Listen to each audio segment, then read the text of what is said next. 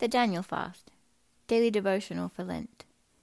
Second Thursday, 40 years or 11 days. It is 11 days' journey from Horeb by way of Mount Seir to Kadesh Barnea. Deuteronomy 1 2. Without broadcasting my age to the world, let me just say that I am well seasoned.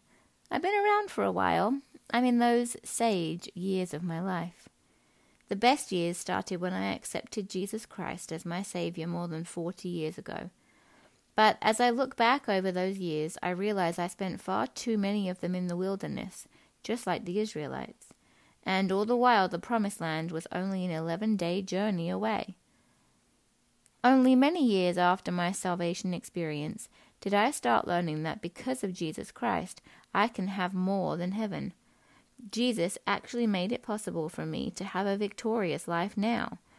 So I started digging into the Word and learning how to appropriate the promises of God that He makes possible for us today. It took me a while. I had to work through feelings of unworthiness and doubt. But as my faith grew, I started asking the Lord for specific needs.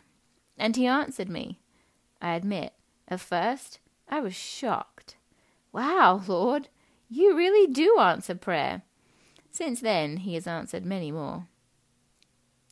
I continue to learn, and God continues to be who He is, the faithful one. And now I am ready to get radical about every area of my existence. I want my life to be such a powerful testimony for living a spirit filled life that people want what I have, not because of me, but because of Jesus. The Daniel fast has served as a loud wake up call for me and hundreds of thousands of other men and women who follow Christ. We don't want to live in the natural anymore. We want a supernatural life. We won't let the enemy knock me around like before. We are children of the Most High God, and we plan to claim every promise, every protection, and every right that our inheritance affords us. We are walking into a new time the world is shaking in many ways. But we must take hold and claim what's ours. We can be consecrated and separate for a season, or we can make it the way we live all the time spirit led, victorious, and shining examples of the way of Christ. We have wandered in the wilderness long enough. The promised land is waiting for us, but we have to take the journey to get there. We must know what the Word of God says about us. We must align our lives with God's way. And we must think, act, and speak as Jesus taught us.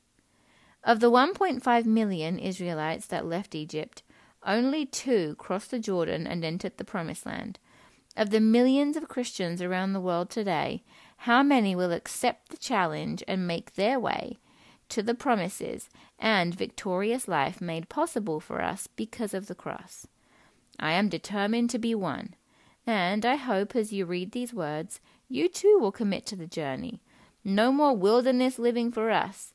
We know a better place, and we're on our way to the land the Lord gave us. Hallelujah. Amen.